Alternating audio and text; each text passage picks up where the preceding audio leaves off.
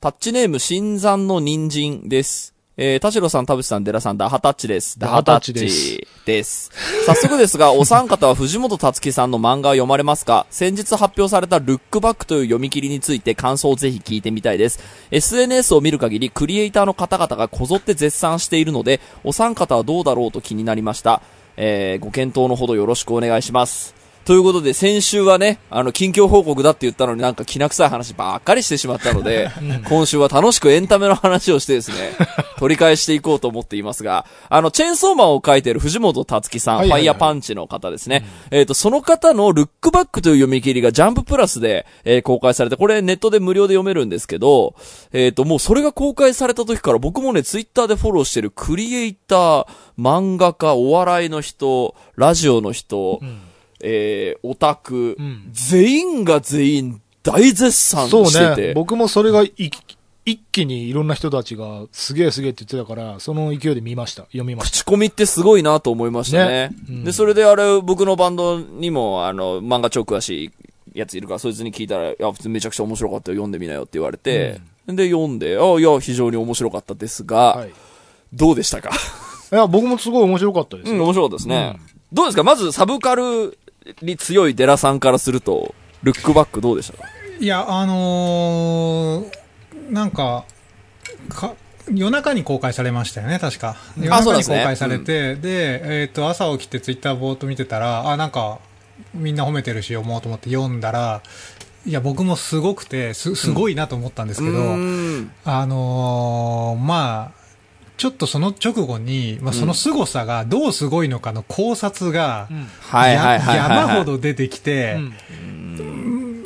あのーいくつか読んだら、これ読む前に本編読めてよかったと思いましたね。ああ、なるほど。え考。察のせいで、うん。なんか、ちょっと考察僕にとってはすごいノイズに感じたので。そうですか、そうですか。なるほど、なるほど。うん、いや、そう、正解を探す読み解きゲームが始まって、なんかそれで、そうね、何がすごいのか。で、要はだから、その、考察している内容より、デラさんが最初に、ファーストインプレッションで感じた、はいうわ、これはすごいわっていう方が純粋でこう、うん、そうそう。価値の高いものだで価値のそ、それができたから良かったけど、入り方間違えたら、なんかすごい嫌な気持ちもしたかもなと思う。にね。そう思うと、うんあの、本当にファーストインプレッションで、あの、知らずに読めてよかったという。うん僕はあの、何個か、その、口コミで言ってて、やっぱすごい、あのーちょっとシンパシーを感じる部分があったのが、あのね、藤本先生と同い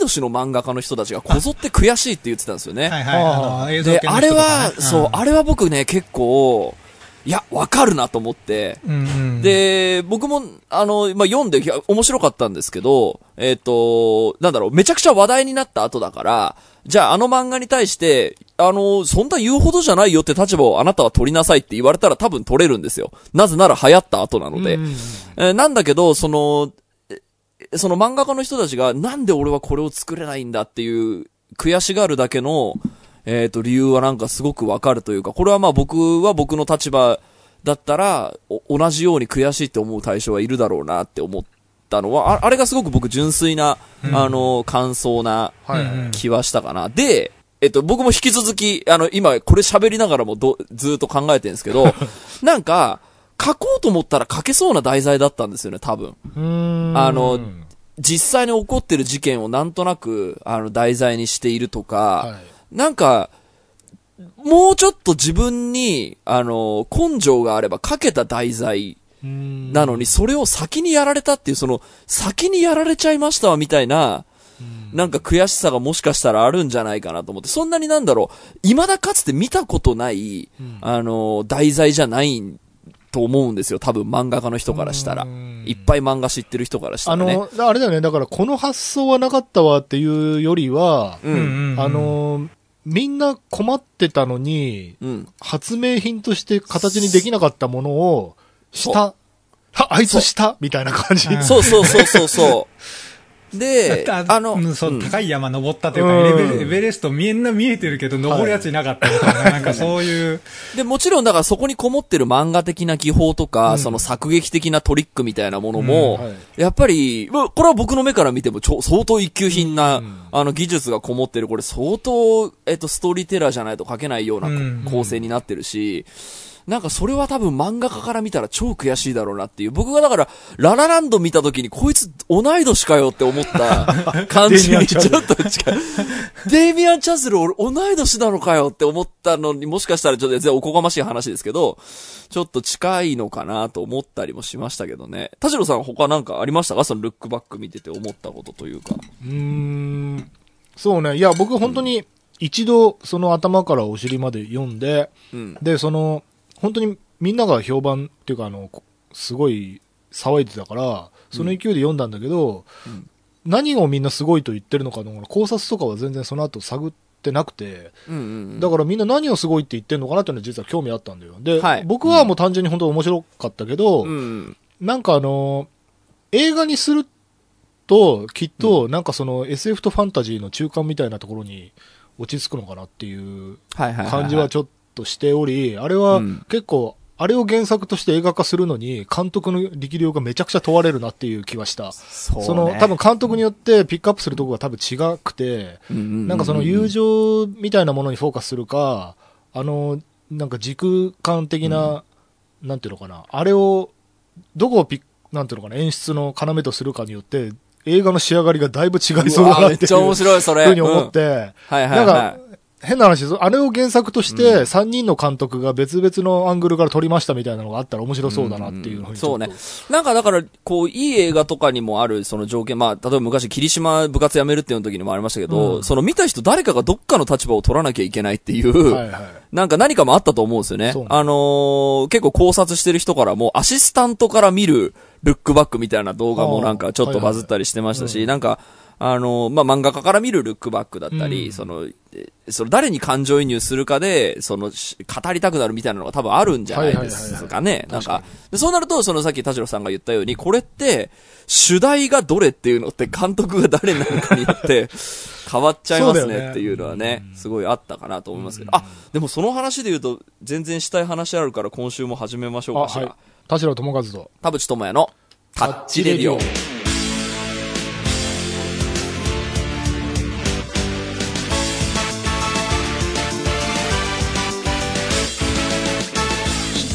改めましてこんにちは、田代智和です。改めましてこんにちは、田淵智也です。この番組は作曲家田代智和とミュージシャン田淵智也がお送りする閉塞感ダハーレディオでございます。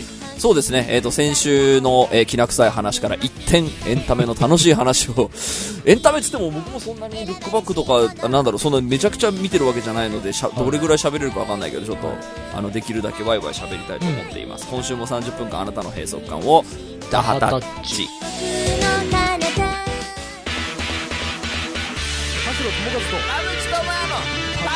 和はい。で、それ、あの、さっきのあの、なんだ、監督がどの視点で切る、撮るかによってっていう話で言うと、僕あの、見ました？映画大好きポンポさん。と。あはいあ、。僕は見に行けませんでした。あのね、椎間板ヘルニアで見に行けません。ポンポさん。ポンポさんね、僕ごめんなさい、めちゃくちゃ良かったです。おああ、よかったよね。ちょっと僕、近年見た映画の中でちょっとトップクラスに良かったですねでて。、あのーこれは、あの、さっき言ったその、どの立場で見るかっていうので、えっ、と、僕が、あのー、なんですかね、あの映画が、えっ、と、例えばじゃあ主人公の男の子の監督、映画監督の目線で見ると多分見えるものは違う。だからクリエイターなら喋りたくなるだろうっていう目線も一つあるし、えっ、と、あのやつにはこう売れない役者とか、えっ、と、まあ、何人かいろんな立場があって、その中で僕、ちょうど人の上に立ってどういう立ち回りをするかみたいなことを今ちょうど人生のはあ。あのタイミングとしてちょうどこう日々いろいろうん考えたりしてる時期だったので、あのポンポさんっていう映画プロデューサはいーのですね、その立ち振る舞いとかあの態度みたいなものにこう非常に感動してですねプロデューサーってすげーってへえ。あ、学びになる感じそれは。まあ、僕はです。ね、ただこれは多分、あの、今、デラさん多分ね、何もピンときてないと思います。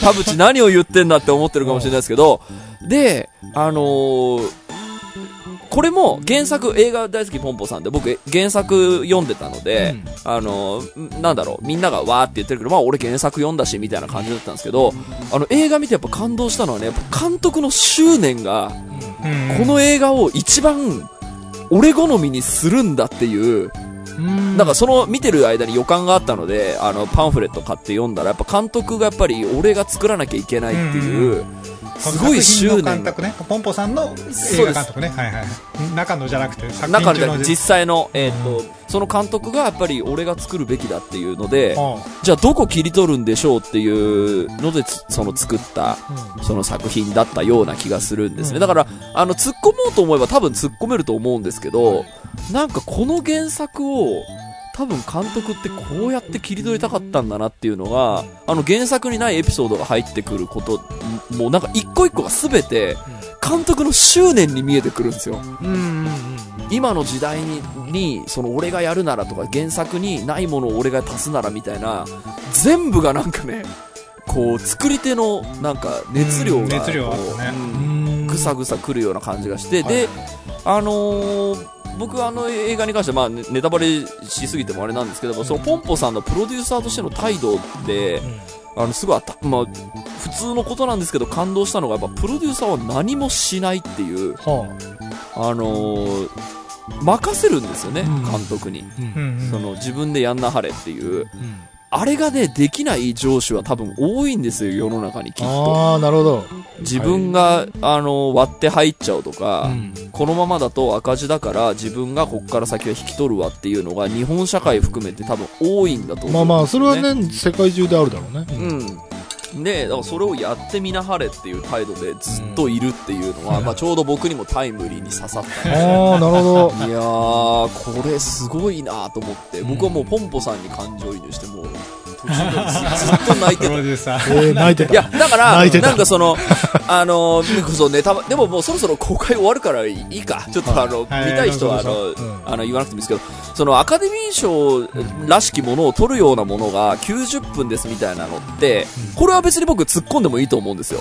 2時間の映画が悪いのがてめえこの野郎っていうう、んその、なんか、そんなにうまくはいかないでしょ、あなたっていう。うんだって最初にあの編集した時に2時間超えてんですよ。うん。2時間超えてて、それを、あの、こう自分に、ねあの合うように。切らなきゃってね。そう、切らなきゃって言って、で、結果90分になったんですね。で、それが、あのーまあ、賞を受賞したみたいな感じだったんですけど、いや、でも2時、編集して2時間のやつを90分に編集したら、なんだろう、すごくニッチな映画になるのではっていう、その感じがあって、なんか、アカデミー賞の作品賞を取るようなものって、なんかそういうものではないじゃないですか。あーまあでも現実のアカデミー賞とまああまあ、そうね。またそれは違うからね。まあ、そういうので、なんか、なんだろう、だからその、みん、だからもしかしたら僕みんなが感動してるポイントとはもしかしたらちょっと違うのかもしれない。あのー僕原作読んだ時は90分の映画がいいっていうのを見て、そうだそうだって僕思ったんですよ。僕、はいはいき短い映画好きだから。はいはいはいそうだ、いい、いいぞって思ったんですけど、今回のその映像化に関しては、えっ、と、正直90分かどうかっていうのは僕、あのーなんだろう。えーとまあだからもっと長くてもよかったよね長くてもよかったポンポさん自体がねうんだと思いますし、で、まあ実際それがね、あの90分で終わるんだっていうのが、まあこれも監督の意地だと思うんですけど、なんかそれも含めてなんか人間味があったですね。で、だから僕、まあララランドに関しても、馬車馬さんのとビッグマウスに関しても、やっぱ見た時のタイムリーさみたいな、あその、で、ぐさぐさに刺さったものに関して多分、ものすごい人生の一本みたいな感じにしてんだなって思うと、ね多分何年後そうね。何年後かにポンポさん見ても、あの、うんもしかしたら全然何とも思わないのかもしれない。うん、っていうのはあるんだけど、たまたまその見てる時の、あの、タイムリーな感じみたいなものが、えらく私に刺さったので、なるほどね。まあ、ポンポさんとやっぱ銀行の頭取ですよね。この二人がですね、最高だなと思って。あの頭取も記号的すぎるけど、ずいぶんもうああいうのにね、もうすぐグッときちゃうんですよ。そうですか。いや、だから、ああいうのってね、そ全部の、わかってる偉い人みたいなのって、ああいうのってほら突っ込めるでしょ？そのサラ、リーマン金太郎的なというか、まあなのでちょっとポンポさんは僕ね、すごく良かったです。あの、パンフレットがインタビューしかなかったんで、それがちょっと残念でしたけど。ああ、なでるほど、なるほど。もそうね、あの結構連載というかウェブメディアで割とその監督と脚本とか、監督とプロデューサーとかの対談集が割とあ読み応えありましたよ。あ、本当ですか、うんちょっと読んでみよう。どどっかのメディアにまとまってあの連載連あのーそう連載対談連載みたいなのありましたけど、よかったですよ。そう、なんかやっぱり、あのーそうですね、こう、監督の執念が、見、見えた映画だったので。そうあとあれもね、うんプロデューサーがすごいね、あのーこの作品はこういその監督にしかできないって言って、プロデューサーの熱意もやっぱり、あうん。のあってっていうところみたいですけど、ね。田代さん、そういうので好きな映画ありますか？その監督の、この、あなんだろう、もしかしたら一般受けしないかもしれないけど、俺は超好きみたいな。なんか、な、い。や、それはだから、まあ、コンスタンティンはそうだったコンスタンティンで、ごめんなさいね、僕には分かんなかったやつですね。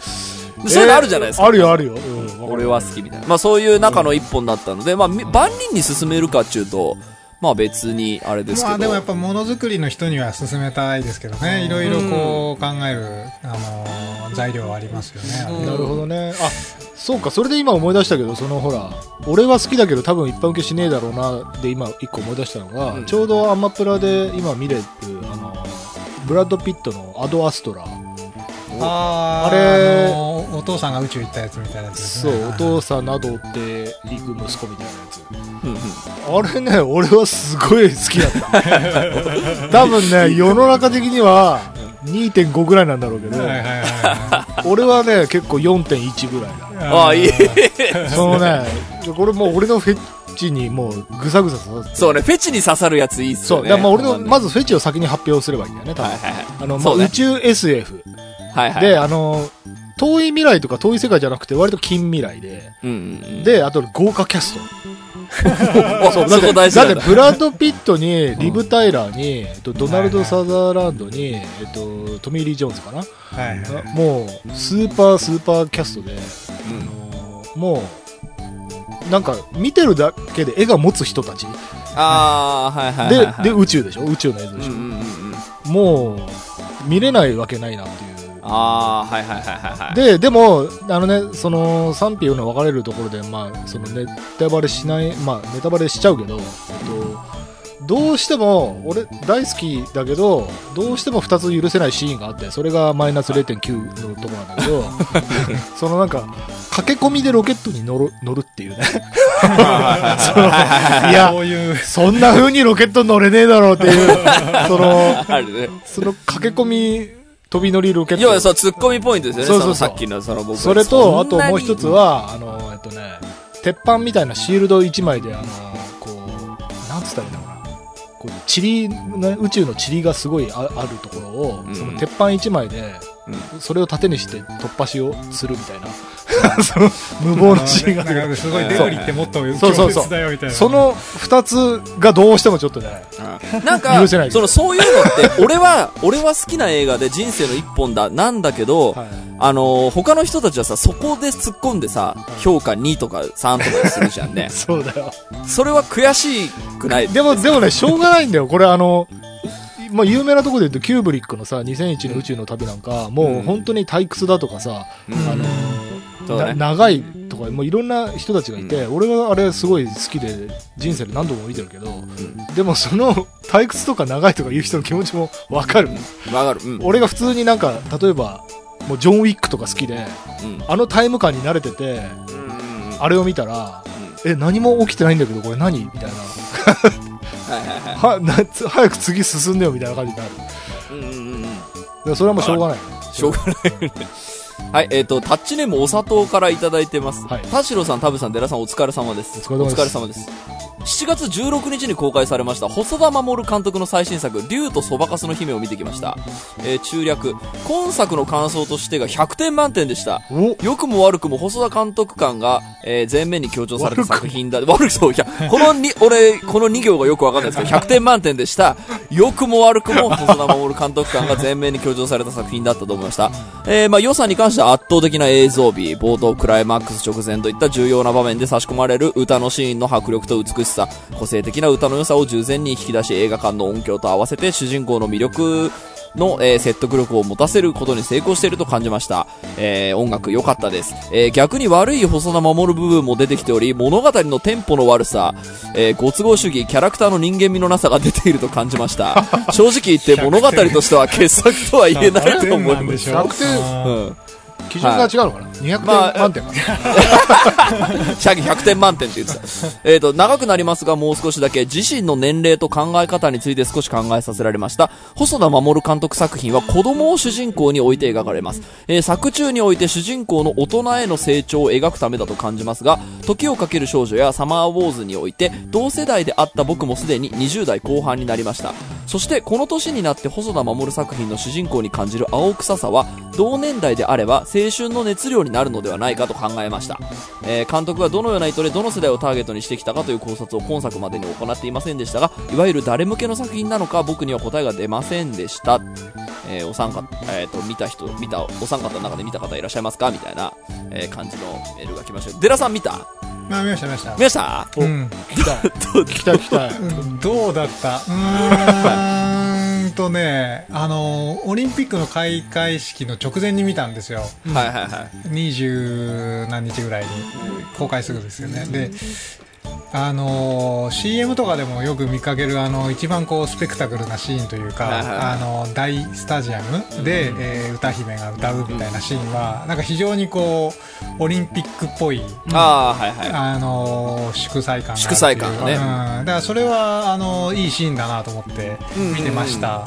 はい。うん、まあそれは良かったっていう感じ。冒頭とかすごい良かったですよね。そうそうそうそう。音楽がすごいミレニアムパレードとか、あの中村恵美とかね、ねめちゃくちゃ良かったよね。あの癖癖の強さというか、うんで絵の強さとかはやっぱりシーンになってたと思いますね、ちゃんと、うんなんかあのーいや、このメール見て、その、ストーリーはクソ、クソだけど100点満点というような人がいるっていうことは、うん。やっぱ映像がすごい、音楽がすごいっていう。えっ、と、その点において、えっ、と、それだけで引っ張れる、それだけで、えー感動さす、感動する、えーなんだ、えー視聴者がいっぱいいるっていうことなのかなと思うんですけど、僕はあの、ストーリーがわかんないとイコールダメなので、あの、で、でもその映像がいいとか、はい。あの、音楽がいいっていうだけで高評価をつける人はいるんですかね。はい。僕もあの、いろんな人の感想を見てたんですけど、あの、やっぱり、あの、歌が最高、星5みたいな人は全然いっぱいいましたし、なんかそういうもんなのかしら？だからまあ、フェチだよね。そうそうフェチもそうだし、あとやっぱり映画に何を期待していくかにもよると思いますよ、あの理屈が通ってるうん。お話が見たいかあの大画面であの、迫力のあるものを見たいかみたいな、うん。そそれまあ要は何を求めていくかですよね。誰向けもありますけど、そう僕も見ましたけど、僕公開日に見に行ったの。かな公開日の朝、はいはいはいはい。めちゃくちゃ、ウキウキ。なんか、ウキウキで、すごいじゃん。もう、全、えーっとね、えーっと、一個空きですよねでもまだ。一個、そう、一個空きだけど全然取れたよ、前日かなんかに。うん。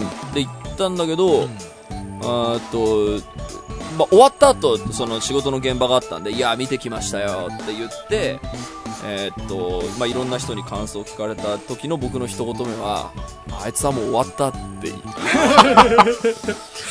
なん、なんなんすかね、あいつ。ごめんなさい、本当に、本当に申し訳ない。本当に。いや、で、でも、このメールを見ると、やっぱりその映像美とか、その、やっぱ、うーん、その監督の人が、その、どういう層に向けて指したいかっていうのが、まあ、あるのだとするならば、あの、でもちろんネットの評価もいいところはすごく実際興行ね、成績もいいところはいいみたいなんであれなんですけど、うん。もうとにかくストーリーのスケールがむ、ちゃくちゃであの、でかそうに見えて超狭いっていうのが、なんかあの、あんなに世界規模でなんか巻き込んでいきますよ感があるのに、え？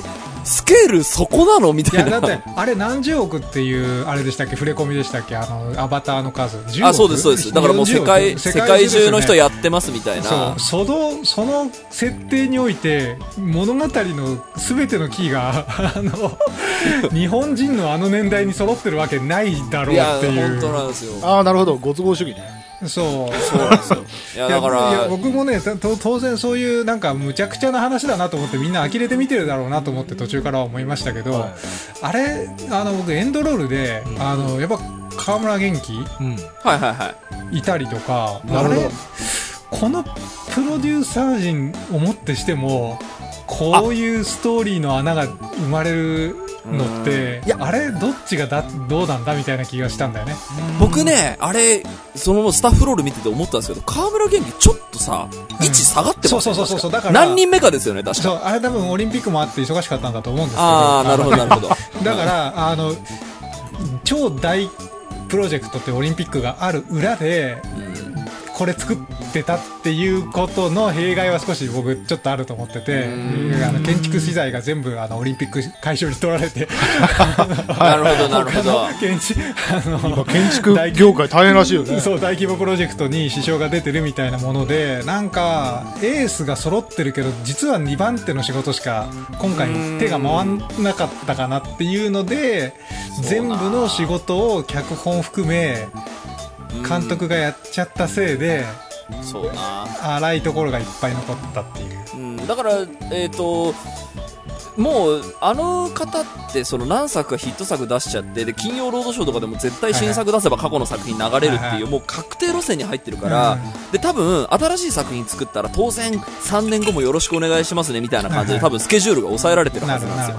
ってなると、えーっと、まあ、そういう感じで多分ずっと続いていく。で、多分、宣伝が、あの、金曜ロードショーみたいな感じでうまく巻き込めてれば、多分興行成績が一定数出ると思うんですよね、うん多分。だから、ある種確定路線に入ってるから、うんあの、もっとより良い、えーっと、質の高いものを、あいまあ、えーっと、今回はまあ映像美とか音楽が超すごかったとして、その話もとにかくもっと一級品狙いましょうよってやんなくても、興行成績普通にそんなに変わんないのではみたいな。のもあるのかなと思うんです。いや、だから、新しい作品作れば、その金曜ロードショーで盛り上げてくれて、その、お客さんがみんなね、その休日の家族で行く、あの、映画として、えっ、と、ある程度の人は来てくれますっていうのはなんか、まあ正直もう昔のジブリみたいな感じで、うん。ある程度確定路線に入っているので、えっと、もし今回に関してね、その、いや、これ脚本はもうやめましょうよ、細田さんって思ったとしても、うん。脚本を変える選択肢は多分細田さんが言い出す以外ないんですよ、多分。そうだよね。すいません、や僕ちょっと、あの、脚本今回別の人立てていいですかって、そうそう。本人が言わない限りは、監督そうだよね3年後もお願いしますね、今回も興行成績出たんで、3年後もよろしくお願いしますってなると、で、これ別に細田さんが悪いとかそういうことじゃないんですよ。俺が書くって言ってるわけじゃないですけど、なんか、あまり言われないから、まあ自分が書けと言われたら書けるから書くみたいなのって、いや、うん結構これ音楽家でもある、あるんですよ。そっかそっか。なんかじじゃあそこで必要なのはやっぱプロデューサーじゃない？そうですね。うん。うあの、プロデューサーの人が今回はちょっと脚本家つけないそうそうみたいな。そうそうそう。この脚本すごいいい脚本あるんで、この作品作ってくださいっつって監督オファーっていう、うん。プロデューサーに本当の多分責任が実はあって、うんこうなった原因というか。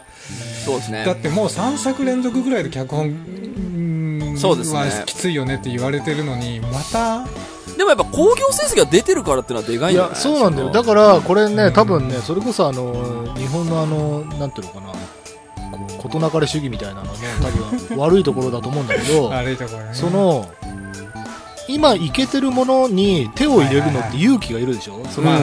誰かが何かの権限でさ、じゃあ俺が手入れるっつって、それでもし興行成績が落ちたりなんかしたらさ、その人もさ、大変な目に遭うじゃん。そうね。お前が現現状維持そう、お前が何も言言わなければ、普通に右肩上がりだったかもしれないのに、何方向修正したの？お前ってなるじゃん。そのお前に誰もなりたくないんだよ。そうね。でも下がってたんじゃないの？この数あ下がってる作で。いや、下がっていや、だけどコロナの影響とかもあるでしょ、多分。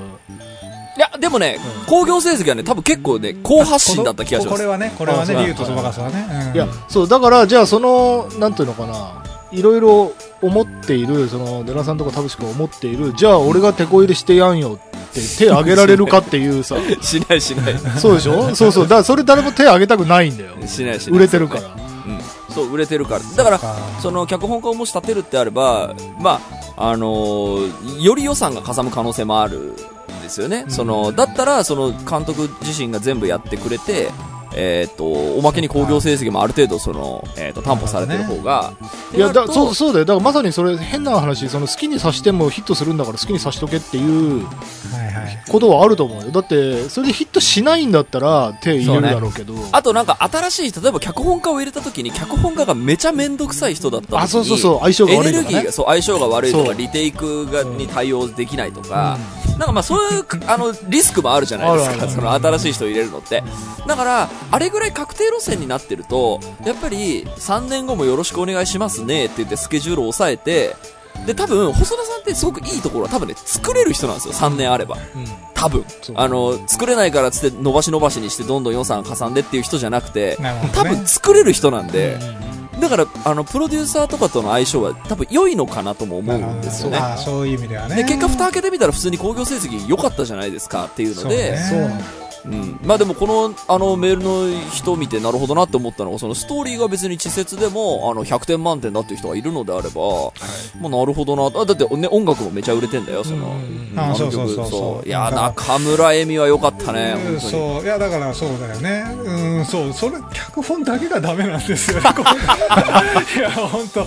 いやーがもうちょっとないかな。いや、そうなんです。だからその、ちょっと世の中の、ごめんなさい、もう、もう熱上がってるんで、バンバン、あの、ネタバレしますけど、ごめんなさいね。あの、あの、ぜひ、金曜ロードショーで放映された時見てほしいですけど、あのーせ世界の危機だみたいな感じではいはい。駆けつけなきゃいけない。で、はいはい。どこに駆けつけなきゃいけないんだ。でも、何十億の人がやってる、うんその、こん、ね、その、うん。えっと、そのまあ、アプリみたいなね。ね。その電脳世界だから、どこにいるかわかんない。けど、結果、夜行バスで駆けつけられる距離にいたんですね、その人が。え、狭くない？と思って。まあ、ご都合主義だよね。いや途中までミスリードで出てたあの、海外のメジャーリーガーとか、はいはいはいはいはい。ああれミスリードのためなんだ。絶対違うだろうと思って。そう絶対違うだろ。選択肢の一つにも入ってこなかったから。あ、そうね、俺も、あの、おうん。ミスリードでもない。だからミスリードでもないです。要素をあの小出しにするためのだからだから、結局主人公が夜行バスで駆けつけて一挙解決なんですよ。なるほど、なるほど。夜行バスで行ける。夜行バスで行けるのもおかしいしあんだけ 特定できてたらどいやもうこ後半のなんかだから最後の幕のとだからあ歌で終わりゃよかったのにって思ったんですよね。そうね。ちょっと待って、じゃあ、ちょっと、ちょっと、じゃあその客客観的数値として、えっと、うん。そのお二人に聞きたいのが、うん。えっと、自分のフェチとかで、なんかす好き嫌いもあるだろうから、その、うん。なんていうのかな、映画の評価じゃなくて、自分の個人的5点満点の、うん。と、うんその映画としての評価で5点満点をちょっと聞きたいんだけど。えっと、個人的フェチ的だから俺がほらコンスタンティン激推ししてるけど世の中の評価が低くてもアドアストラ俺が好きみたいな話と一緒で、はいはいはいはい。自分的な好き嫌いとはい。映画としての点数はこんぐらいだないみたいなののちょっとそれぞれ聞きたいんだけど個人的評価僕2とかですね。激低ですね あ、そう、まあ2が低いというなら低いですね。まあ僕はあの2、低いよ2より下はつけたことないですけど、あの、で、それはでもやっぱ細田守るバイアスがかかっているので、なんかすごい悔しいなっていう気持ちがある。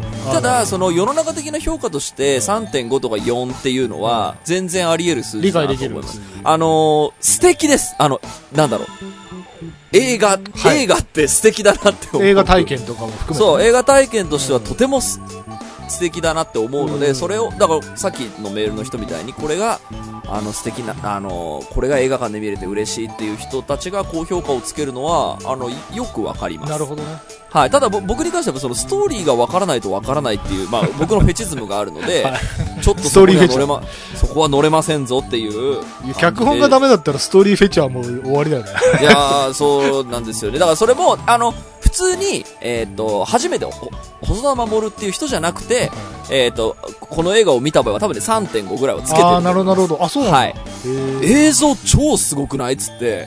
でもまあ話はちょっとあまり俺好みじゃなかったんであーそうかそう3.5。か。だからバイアスが完全に。これがまたねなんか18歳の天才新人監督とかだったらまたち、はい。違ったりするんだよね違ったと思います。そういうバイアスあるもんね。デラさんどうでしょう。はい。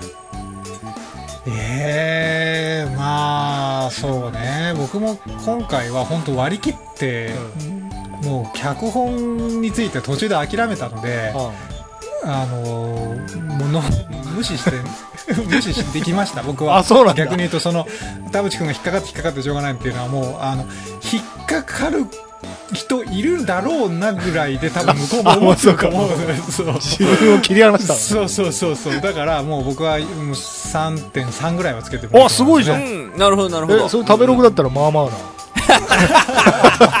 食べログだったらねでもまあ、まあ、要は可もなく不可もなくよりはちょいいいぐらいですよ そうなんだ3だから多分、あれより質の低い映画は多分いっぱいあります。もうだっていいやいやそりゃそう引っかかんないのはあると思いますそう、アニメ映画とかでも、映像もそんなに良くないし、ストーリーも普通っていうやてガチでつ、1.0みたいな映画あるもんねあると思います。えいやでもねあのそれで言うとあのちょっともう話次いっちゃうかもし変えましょう。れないですけどちょっとやめましょう。これ以上、細田守の話はやめましょう。いやでもなんか要はもう細田守って監督名前監督の目当てで見に行くじゃん、ってことは外れる可能性結構あるんですよ。言ったから今の田淵君みたいに、うん。あのもう見ざるを得ないから、うん。もう評判分かんなくてもい 行くっていう感じだと外れもあると、ただ僕最近見てる映画ってこのこの間「プロミシング・ヤング・ウーマン」あーはいはい。はい。なんかすごい人気ね。そうそう。ああいうのとかってもう、まあ、アカデミー賞の脚本賞にも入ってたかな、ノミネートだったかな？とかってもうたくさんありすぎて上積みしか見てないじゃないですか。あもう絶対面白いんですよね。大体その外れはほとんどないというか、はいはいはいはっていうことで言うとたまにそういうのを見てもまあいいかなっていう気はしますけどね。ほど。1.0の映画って逆に言うと映画館でひ弾けないですよ多分もああそうね。い。ああ、なるほど。なるほど。うもう崩れうん崩れがもう出会わなくなっちゃったんで、あーえ、ということは、えっと、い良かった。あの映画は良かったあプ。ロミシング・ヤング・ウーマンは良かったし、あの、あの、竜となんとかも、あの、まあ、そばかすの姫ね。そばかすの姫。まあ、あの、ビジュアルもさ、最初やっぱ慣れないじゃないですか、そばかすのあの、戻ってきたなそ細田守の話に。いやいやあとね、細田守の気に食わないのが、もうあれね 戻ってきちゃったよ。本当に。慌てる、慌てる演技。あの女の子が、なんか、バタバタっとする慌てる演技。うん。あれがね、もうちょっと、あもう、もう、もう、ちょっと僕はゾワッときますね。ーなるほどです。あの、ちょっと、さっき、あの、ポンポさんの話してた時に、田代さんがふと、あの、ね、有名俳優を使ってると絵が持つみたいなのはいはいはい。言ってたじゃない？ポンポさんはね、声優のキャスティングが素晴らしく上手だったとお思う。おはいはいあの、やっぱりね、演技が上手い人の演技は持つ。ね。で、新人の人は新人っぽい演技だから頼りなく見えるっていう、バランスがすごくよくできていてですね、うん。やっぱりこう、うん、あのー名優とされている人たちは大塚明夫さんだっけ、はいはいはい。えーとかやっててとか、そのポンポさん役の人も、あのーすごく上手な声優さんがやってるし、その、名女優の人も、あの、角間愛さんっていう、その、すごくキャリアのある人がやっててって言ったの、すすごく、あの、安心して見れる時と不安に、不安になる、その、演技の時が、すごいバランスがすごく良かったので、なんかまあ、それに比べると、そうですね、その、そばかすの姫は、僕あんまもう、もはや覚えてない覚えてですね。ないですね。演技がどう有名な人が佐藤健とかが出てきてたけど、なんか。ああ、そうでしたね、出てきてたね。もう、だから、ああいう、こう、お金で。いや、いや、だからプロデューサー、もうちょっとな、最後、頑張ってほしかったな。3.3つけてるのに厳しいないやいや、ちょっとね。でもね、多分ね、今回思いましたけど、多分ね、次も見ます、俺。そうそう、だからそうなんだ次も見る多んだよ分ね、もう見ないっていうことでないような気がする。で、俺はもちろん1800円払うから、そこに関して。なんなら僕、グランドエグゼクティブシートで見たよ、俺。めちゃめちゃ高いから払ってみたから。あ、いや、見た見た。だからそういう人が 興行成績を底上げしてるから底上げしたあよのあ。れなんだろうね脚本に手が回らないんだろうねうん、だからまあ、それでほら、そのクオリティが下がるっていうのは別に俺関係ないもんだって。でも、でも見るのよ、それは別に。他にもね、いい映画別にいっぱいあるでしょうし、で、やっぱ見たら見たでなんか、まあこういうね、話題の種になることもさることながら、いいところもすごくたくさんあるのでね。はいはいそうそうそうそう。やっぱ最新を見ないと多分ねよこういうのは良くないなというか、まあ、ルックバックもそうですけどあのあの流行ってるやつとかをまず見ようというそういうあーなるほどね。そそれだけです、はいそうね。他なんかありましたか？エンタメ系。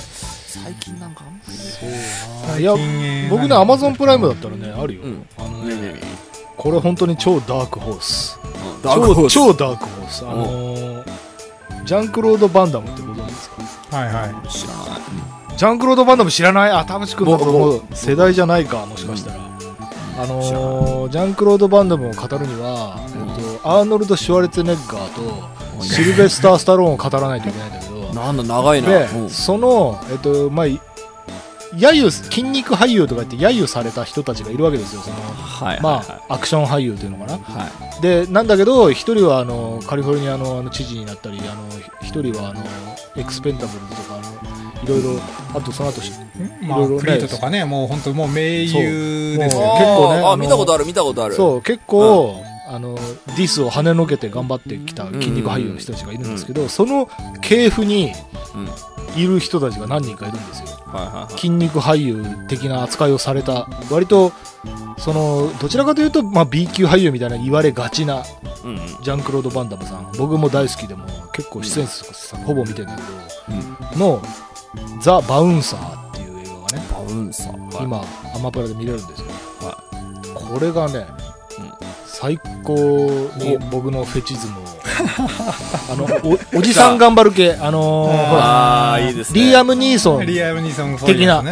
はいはいはい。あの、おじさん頑張ってるぞ系で、いいですね。映画 .com 評価2.7です。いや、あのね、違う。ジャンクロード・バンダムの映画だったら2.7でも、それはあの、世の中の3.8ぐらいだから。すげえ下駄が。いや、まあまあ、そうかもしれないけどね。なんか、そう、そういうのの、なんかもう、俺はこれが好きだだけでいいんですよね、結局はね、そうそう、だから二人もなんかそのほら、世間の評価とかね、あの人の目を気にせずに、あの、なんかネットでは1.5だけど、俺は大好きなんだみたいなのを、僕は聞きたい。いくついや、確かにそう。いうのいくつか持っといた方が。だって世の中の評価が高いものをお勧めしたって、そんなの他の人もやってるぞって話じゃないそうなんですよ。いや、そうなんですよ。僕もだから、ヤング、プレムシング・ヤング・ウーマンとかも、まあ、あの、みんな褒めてるから、言うことないんですよね。でしょ？面白かったみたいな。だから、なんか見て損した気が逆にするというか、ああ、なるほどね。うん。そういう掘り出し物み普通にうまかったんだけど、たいな人に喋ることないわっていう。掘り出し物。全裸監督見たよ、俺。でもあれ普通に面白かったからな。あ、セカンドシーズンみたいなやつセカンドシーズン見ました。面白かった。あ、そうなんだ、面白かった。あと、僕その時に気づいちゃったんですけど、僕、伊藤沙莉大好きですね。伊藤沙伊藤沙莉っていうさ女優さんいるんですけど、あの、あの本当に大豆田子の声って、たそうです。大豆田十和子のナレーションやってる映。像犬の、あの、映像犬の、主人公の。アニメ側の、はい、アニメの映像犬の主人公やってる、えー浅草さ。んはいもう、あの人が画面が出てる間だけは幸せっていう気持ちでずーっと見てたんで、多分だから、そのさっきの、ねだそれフェチでしょ。もうジャンジャンクロード・バンダムですよ。田代さんそうでしょ。のジャンクロード・バンダム。は俺にとっての伊藤沙キアヌリーブスにしたら莉。4.5そう。みたいいやだから伊藤沙莉が出てるなら全部見たいって今思ってますよあ、ね。本当。あもう。別に、別に伊藤沙莉が、あの、今回、全裸監督で、まあまあ結構重要な役どころではあるんですけど、別に物語のそのね、主要とかそういうことではない、ないんだけど、俺はもう彼女が画面に映ってるならいろんなものみたいいやいや、わかるわかうる。絵が持つ。これは別に女性だからとかそういうことじゃないんだけど、いやわかるよななんかねいいなってうん、いやいや、わかるわかる雰囲気ありますよね。俺のキアヌだよ。なんか俺そういうのいるかないやいや、わかる。世の評価はあれだけど、俺は無条件に好きみたいなの。音楽とか。あ、じゃあちょっとその間にはさっきのザ・バウンサーの話ちょっとすると。あバウンサーごめん。俺がジャンクロードバンダムオランダかなん。かが舞台になってて、うん。で、ジャンクロード・バンダムはね、えっと、フランス語が喋れるのかななん。か、そもそもジャンクロード・バンダムって名前からして、多分フランス出身なのかなベルギーじゃベルギーだから、そうか、うん。そう。でね、ヨーロッパを舞台にした、その、国際的犯罪映画みたいなの俺すごい大好きで、ね、うん。あのね、いろん。な言語が飛び交うのね。で、その、なんか映画自体がもうそのマルチリンガルみたいになってて、えっと、それがね、ふ不思議じゃないっていう世界観なんだよ。えっと、はいは例えばアジア映画で言うと、なんかあの、韓国語とか中国語とか日本語とかが、こう、入り乱れる、あの、犯罪うん。マフィア映画みたいなのあるんだけど、うん。それに近い感じ。あのあと、ほら、アメリカと南米の、はいはいはい。あのスペイン語が入り乱れるみたいな、うん。あれに近くて、ヨーロッパの各種言語がなんかこう、入り乱れて、うんいろんな思惑がえーこうごちゃ混ぜになるみたいな映画なんで、でも、あれって実はすごいハイコンテクストで、うんうんその、なんか今、え、何言ってるか分かんないとか、いいちいち字幕が出てうざいんですけど、うんみたいな人には見れないタイプなんで、はいはいはいはいはいはい。だから相対的に評価はね、マイナス1は絶対になる。ああ、なるほどね。そう。だから2.7だったら3.7ぐらい。なるほど、そういうことね。そうそういうことね。はいそうそうそう。だからそれもちょっとね、そこも、ら辺も踏まえて、見てほしい。そうね、だから、評価を先に気にして見るのはちょっと、や、やめようかなとそう思って、ね。そうだからね、ルックバック。クの、あの話最後に戻しますけど、はいあれの考察から入った人本当にかわいそうな気がするなんかなるほど。途中最後の後半の最後のあのあのシーンですかねその殺人犯みたいなののあのあの表現いかがなものかっていうのですごい一回うん。湧いたんですよねそのえああいう、まあ、いわゆるこう統合失調症的な症状の人がああいう風に暴力をするってすごいストレステレオタイプに描きすぎてて、あのーまあ、偏見を助長するのではないかみたいな、も物言いがついたんですよねそこについて、へー。ああのあのキャラクター造形について、でそれしそれを込みのそういうのもひっくるめて評判聞いてから見ちゃうと多分話の何分の1かはやっぱそこに気がそがれるというか確かにね、それを前提として読んじゃううん。そうそうそういう話題の作品っていう風に見た人も多分いるんですよね。その入ってき方がどこかが入ってきたかによっては、いやー、ルックバックだってあんだけもう SNS 上のもういろんな人がさ、すげえすげえって言ったらさ、すごかったよね、あれ。超ハードル上げてみるそう超ハードル上がっちゃうとなんかやっぱりハードルもそうだし引っかかりとかもそうだしいやその問題の指摘は正しいんだろうけど、作品を純粋に見るってていうチャンスはこれに関しては逃すとこう大きかっただろうなというのがあるので、うん、まだ評判の前に見るかいや、でも評判がないとさ、見るきっかけがないわけじゃない？で、なんか僕ね、その SNS で僕も、あれ、あんまり、なんか、僕の TL ですごい、あうん、ゾゾゾって出てきたから、あ、これは多分読まなきゃいけないやつだって直感的に感じて、情報をあんまり仕入れずに読んで、で、その後検証サイトも特に見ず、はいなんか自分の中でこう熟成させといてみたいな。で、そのね、よくほら、SNS とかそのネットのね、取捨選択とかさ、うん。その情報の、なんていうのかな、こう、フィルタリングというのかな、はいはい。見出しみたいのだけバッて目に入ってきたら、そこでずあそうストップするみたいな、その目を閉じるみたいな、その能力ね、今後必要だと思う。そう必要だね。そそれだと思います？あああとその見た後にむ変に考察ばっかり見ないとか。あ、そうそうそう。そう。だから、田淵君が前に言ってたさ、なんか3箇所で聞いたらなんとかみたいな話でうん、その自分のタイムラインに3そう人い。いって言ってたら、あ、もう、これは見なきゃだ。ネットは閉じて、まずそれを見ようっつって、そうそうそうそうそうで、それを見終わってから SNS に戻るっていう、なんかその、うん。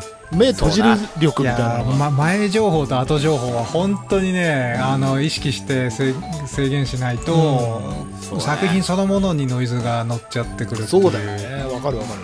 わかるそれは非常に感じましたちょっとあの開会式含めてちょっと SNS が今年、ね今週は盛り上がりすぎてるのでやっぱ禁止ですよ。SNS は禁止。法律で禁止。なし。だからね、その目を閉じる力をちょっと身につけた方がいい。あそうそうそれはね目を閉じる力いいね。そう。いいいいこの辺でやめとこうっていうね。そうそうそうそうそうそうそうそうそう思いますさあ、ということで、率先していろんな作品を自分から見に行くってね、評価を気にする前に見るっていうのがね、大事かなと思います。ということで、あり。がとうございました。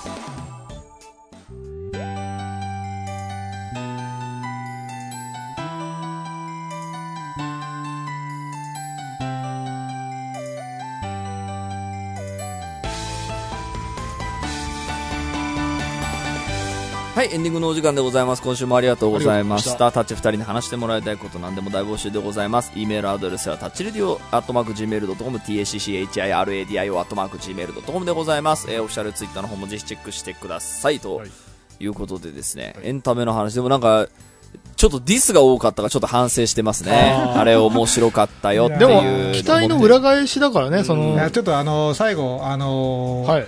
えー、とすみません、ルックバックの話、最後にもう一個だけ、はいはい。えー、とこの藤本つ樹の,、あの SNS って見たことあります？ないです。おないかも。この人、うん。あの長山小春っていう、うん。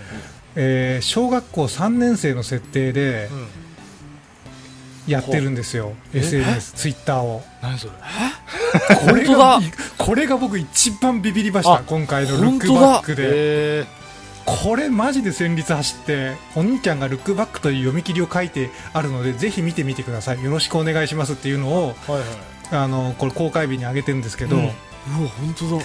これ怖くない？怖いっていうかこのいや、怖いですよ、この、この人やばいですよ。人。あー、でもこれ戦略で言うと、まあ、すごい超ハイコンテクストな。そう。これこれをなんかあのーやドヤ感なくずっとやってるわけでしょこの人。いや、この人おかしいですよ。いやこれすごいよ。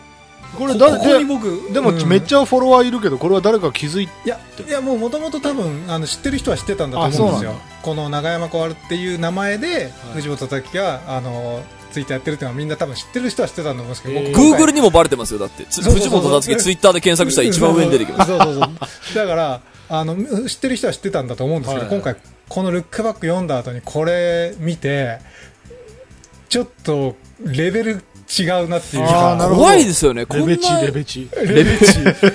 これが僕一番ビビったんだけどなんか完完璧に自分とエンタメというか自分とフィクションとかもごちゃ混ぜにできる人なんだなと思って。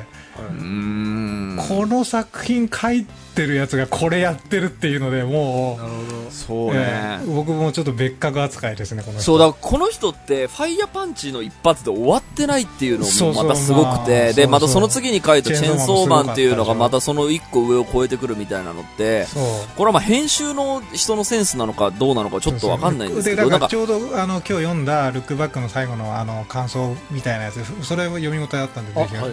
読みますけど、それであの編集に林志平っていう人がついてるんですって。ここの人がまたいやり手っていうか。あー、やっぱ編集の人もすそうごいんだね。ここがすごいっていうのでちょっと読み応えのある感想文があったんでぜひそれは。本当だ、スパイファミミリーやってる人だ。そうそうそうそう。すごいね。こいつすごい左利きのエレンもやってるのすごくない？そうこそうそうそう。あーなるほど。の音止まれもやってる人、やばくない？なるほど、なるほど。そうそうそうそうははという編集って仕掛けもすごい。いやだからそういう意味で言うとあの話が竜とあれに戻るけど まあ編集でありプロデューサーでありがプロデューサーだねうんその話だよね必要になってくるなということでいいんじゃないでしょうかいやーすごいですね。さあ、ということで、いろんなエンタメをぜひ触れていっていただければと思います。はい今週はここまででございはいます。。お相手は田代智和と、田淵智也でした。